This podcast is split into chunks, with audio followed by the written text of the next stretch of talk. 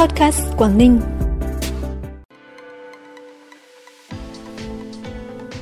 Thủ tướng Chính phủ yêu cầu khẩn trương xử lý rứt điểm tồn động tại dự án mở rộng giai đoạn 2 nhà máy gang thép Thái Nguyên. Bắc Giang, từ nay đến ngày 30 tháng 9, tòa án hai cấp sẽ làm việc cả ngày thứ Bảy và Chủ nhật. Quảng Ninh khai giảng lớp dạy nghề vẽ tranh trên đá cuội cho trẻ mồ côi khuyết tật là những tin tức đáng chú ý sẽ có trong bản tin podcast sáng nay ngày 2 tháng 8. Sau đây là nội dung chi tiết. Thưa quý vị và các bạn, qua kiểm tra, khảo sát thực tế tại dự án mở rộng giai đoạn 2 nhà máy gang thép Thái Nguyên, làm việc với các đại diện các bộ ngành liên quan, công ty cổ phần gang thép Thái Nguyên, Thủ tướng Chính phủ Phạm Minh Chính yêu cầu khẩn trương xử lý dứt điểm những tồn động tại dự án. Dự án giai đoạn 2 mở rộng nhà máy gang thép Thái Nguyên là một trong 12 dự án chậm tiến độ, kém hiệu quả thuộc ngành công thương, có tổng mức đầu tư ban đầu là 3.843 tỷ đồng, sau đó được điều chỉnh lên hơn 8.100 tỷ đồng.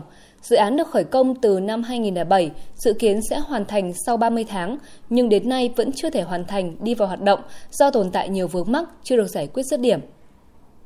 Từ nay đến ngày 30 tháng 9 năm 2022, Tòa án Nhân dân hai cấp trong tỉnh Bắc Giang sẽ làm việc cả thứ Bảy và Chủ nhật nhằm đẩy nhanh tiến độ giải quyết các vụ án, đảm bảo đúng thời gian theo luật định.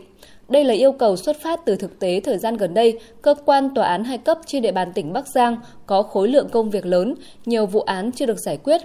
Từ đầu năm đến nay, tòa án hai cấp thụ lý hơn 7,6 nghìn việc, đã giải quyết hơn 5,1 nghìn việc, đạt tỷ lệ 67,37%. Trong khoảng 2.000 việc chưa giải quyết, có 78 vụ án tạm đình chỉ, 470 vụ đã thụ lý được 4 tháng, chưa xét xử, nhiều vụ gia hạn thời hạn giải quyết, đương sự không nghiêm túc chấp hành.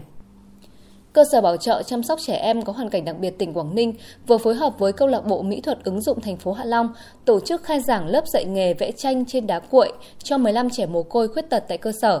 Tham gia lớp dạy nghề, các em được hướng dẫn những kiến thức mỹ thuật cơ bản cũng như cách tạo hình và tô màu trên chất liệu đặc biệt là đá cuội. Lớp dạy nghề vẽ tranh trên đá cuội sẽ tạo điều kiện cho các em có hoàn cảnh đặc biệt tại cơ sở được tiếp cận với một nghề mới, định hướng việc làm theo năng lực sở trường, qua đó nâng cao nhận thức trong việc lựa chọn nghề nghiệp, có cơ hội tìm kiếm việc làm, hòa nhập với xã hội. Triển khai việc hỗ trợ người lao động có quan hệ lao động đang ở thuê trọ, làm việc trong khu công nghiệp theo quyết định số 08 ngày 28 tháng 3 năm 2022 của Thủ tướng Chính phủ quy định về việc thực hiện chính sách hỗ trợ tiền thuê nhà cho người lao động. Ủy ban Nhân dân tỉnh Bắc Cạn đã ban hành kế hoạch số 248 triển khai thực hiện trên địa bàn tỉnh. Tính đến hết tháng 7, có 78 lao động đang làm việc tại các doanh nghiệp thuộc khu công nghiệp Thanh Bình của tỉnh được hưởng chính sách hỗ trợ với số tiền 39 triệu đồng. 10 lao động quay trở lại thị trường lao động với số tiền 10 triệu đồng.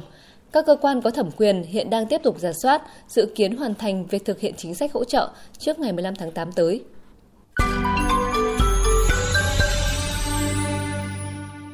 Bản tin tiếp tục với những thông tin đáng chú ý khác. Theo một bài viết mới được đăng tải trên Planetware, thì ở Việt Nam có 17 điểm đến tuyệt vời nhất mà các du khách nước ngoài không thể bỏ lỡ khi tới đây. Trong đó Hà Giang xếp ở vị trí thứ 14.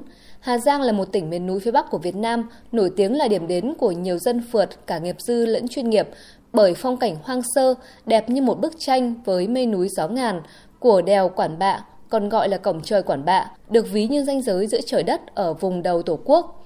Đèo Mã Pí Lèng nghĩa là sống mũi con ngựa, được mệnh danh là vua của các con đèo ở vùng núi Tây Bắc.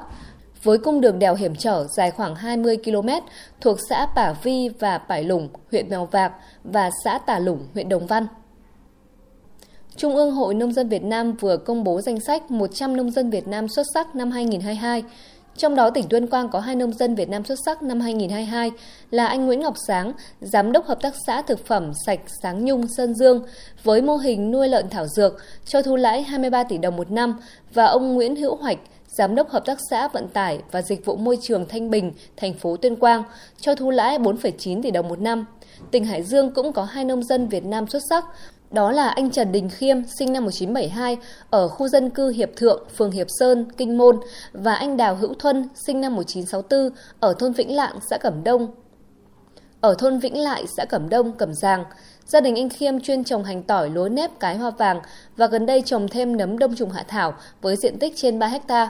Năm 2021, gia đình anh Khiêm thu lãi trên 2,5 tỷ đồng, tạo việc làm thường xuyên cho 10 lao động với thu nhập 10 triệu đồng một người một tháng và 14 lao động thời vụ. Anh Thuân hiện có trang trại rộng 2 hecta nuôi 70.000 con gà đẻ trứng. Năm 2021, anh thu lãi 2 tỷ đồng. Ngoài ra anh Thuân còn làm đại lý cung cấp thức ăn chăn nuôi, cám gạo. Mỗi năm dịch vụ này cũng cho thu lãi hàng tỷ đồng. Lực lượng phòng chống ma túy và tội phạm Bộ Chỉ huy Bộ đội Biên phòng thành phố Hải Phòng vừa phát hiện đường dây chuyên lừa gạt, mua bán các thanh thiếu niên chủ yếu là người dân tộc thiểu số ở các tỉnh khác về địa phương để bóc lột sức lao động. Cụ thể, vào 15 giờ chiều ngày 21 tháng 7, lực lượng bộ đội biên phòng thành phố đã giải cứu thành công hai nạn nhân nữ cùng sinh năm 2004 là người dân tộc thiểu số trú tại huyện Cư Mờ Ga, Đắk Lắk khi đang trên đường bị các đối tượng đưa từ tỉnh Bắc Ninh về thành phố Hải Phòng. Sau khi giải cứu hai thiếu nữ an toàn, đơn vị tiến hành mở rộng điều tra, truy xét và phối hợp với Công an thành phố Hải Phòng, Công an tỉnh Bắc Ninh và Bộ Chỉ huy Bộ đội Biên phòng tỉnh Đắk Lắk khẩn trương truy bắt đối tượng Ngô Văn Tuấn, trú tại phường Tam Sơn, thành phố Từ Sơn, tỉnh Bắc Ninh, trong đường dây mua bán người nói trên. Tại cơ quan công an, đối tượng Ngô Văn Tuấn thừa nhận hành vi lừa bán hai nạn nhân trên để lấy 30 triệu đồng. Phần cuối bản tin là thông tin thời tiết. Theo Trung tâm Dự báo Khí tượng Thủy văn Quốc gia, các tỉnh Đông Bắc Bộ ngày hôm nay có mây, đêm và sáng có mưa rào và rông rải rác, cục bộ có mưa to, gió nhẹ. Trong mưa rông có khả năng xảy ra lốc xét, mưa đá và gió giật mạnh. Nhiệt độ thấp nhất từ 24 đến 27 độ, vùng núi có nơi dưới 23 độ. Nhiệt độ cao nhất từ 31 đến 34 độ, có nơi trên 34 độ. Thông tin thời tiết đã khép lại bản tin podcast Quảng Ninh hôm nay. Cảm ơn quý vị và các bạn đã quan tâm đón nghe. Xin kính chào tạm biệt và hẹn gặp lại.